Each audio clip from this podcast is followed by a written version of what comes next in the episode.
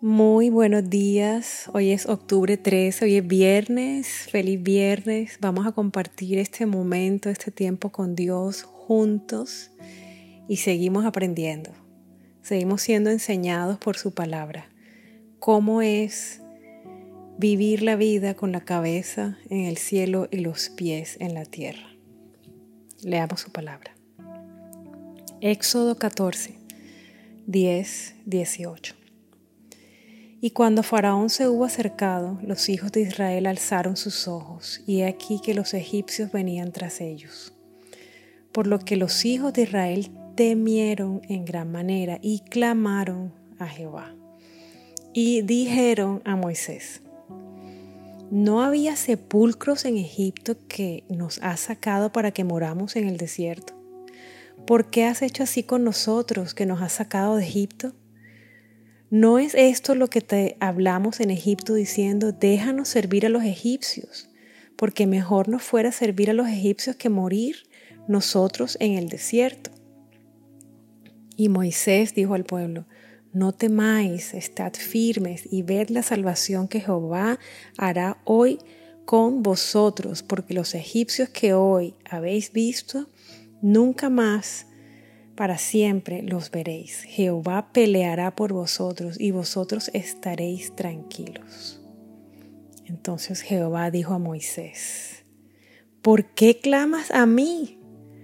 Di a los hijos de Israel que marchen y tú alza tu vara y extiende tu mano sobre el mar y divídelo y entren los hijos de Israel por en medio del mar seco. Y he aquí, yo endureceré el corazón de los egipcios para que los sigan, y yo me glorificaré en Faraón y en todo su ejército, en sus carros y en su caballería, y sabrán los egipcios que yo soy Jehová, cuando me glorifique en Faraón, en sus carros y en su gente de a caballo. Ay, Dios mío. Vamos a ver, aquí hay muchas perlas. Observemos esto que Dios le dice a Moisés. ¿Por qué clamas a mí? Di a los hijos de Israel que marchen y tú alza tu vara y extiende tu mano sobre el mar y divídelo. ¡Wow! Muchas veces en la vida, muchos de nosotros nos hemos encontrado atrapados entre el faraón con todo su ejército y un inmenso mar. Y para rematar, no sabemos nadar. Son situaciones donde nos sentimos sin salida, derrotados y sin esperanza. Son momentos muy, muy, muy difíciles. Pero lo único bueno de esos momentos es que nos llevan a mirar hacia arriba. Me impacta mucho todo lo que leímos de Moisés y el pueblo. ¿Cómo nos parecemos a ellos? El miedo, las quejas, cómo se nos olvidan los milagros que hemos visto y la fidelidad de Dios. Y solo pensamos en el poder del faraón y en sus amenazas y en el mar profundo del otro lado. Solo pensamos en todo lo malo que está pasando y en las tantas otras cosas terribles que pudieran ocurrir. Hasta que volvemos en sí y recordamos que tenemos un Dios que todo lo puede y que ha sido fiel en tantos otros momentos de nuestra vida. Y tal vez muchos pasamos de la queja al clamor y comenzamos en esos momentos a clamar a Dios para que nos libere.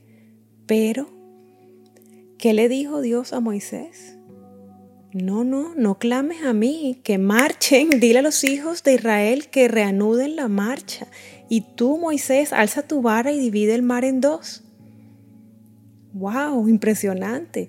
Esta experiencia contiene un mensaje muy poderoso para nosotros hoy, año 2023.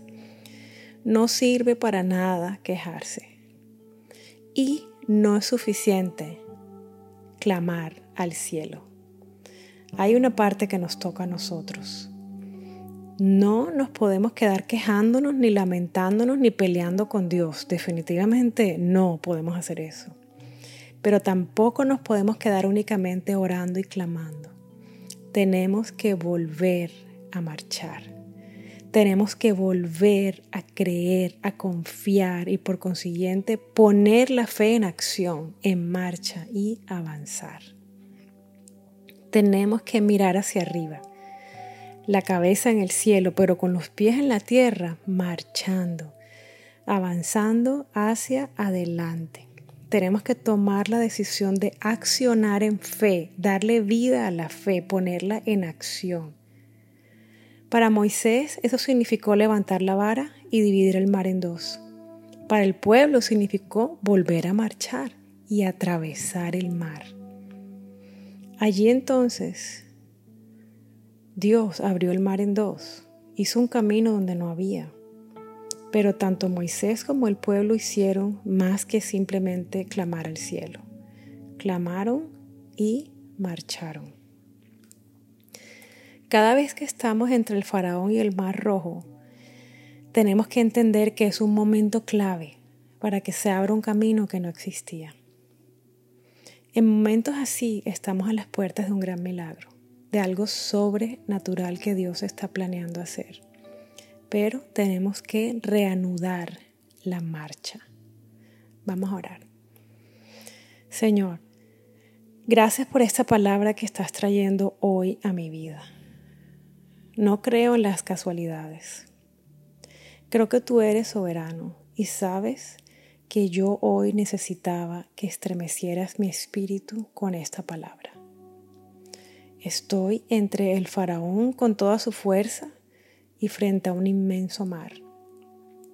Tú sabes que me he quejado y que he sentido mucho miedo y te pido perdón por eso. Ahora entiendo que solo quieres que vuelva mi mirada hacia arriba y con mis pies en la tierra reanude la marcha. Creo que tienes el poder para abrir un camino donde no existe ninguna posibilidad. Y creo que voy a ver tu gloria una vez más. Hoy me levanto en el nombre de Jesús. Alzo mis brazos hacia el cielo y declaro que tú eres rey sobre el faraón y sobre el mar, que yo soy tu hijo y que tú abres hoy el mar de las imposibilidades. Lo abres, Señor, con un camino que no existía. Mientras yo tomo la decisión de volver a marchar en tu nombre, en tu fuerza y para tu gloria, en el nombre que es sobre todo nombre, en el nombre de Jesús de Nazaret. Amén. Reto del día. ¿Puedes verte en esta historia? ¿Quién es tu faraón? ¿Qué es ese mar de imposibilidades donde has pensado que te ahogarás? ¿Estás listo para mirar hacia arriba y clamar al cielo? ¿Estás listo para retomar la marcha?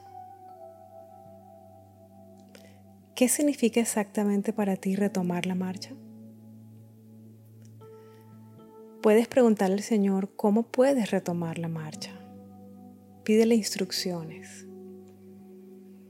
¿Estás listo para ver el mar abrirse en dos? cree, confía y marcha. Ese es el reto. Que Dios te bendiga, que hoy puedas levantarte, que hoy puedas comenzar a marchar de nuevo, creyendo que mientras tú caminas, Dios va abriendo un camino que parecía imposible. Que hoy seas sorprendido por el Dios de los imposibles. Mil bendiciones y un fuerte abrazo. Ánimo.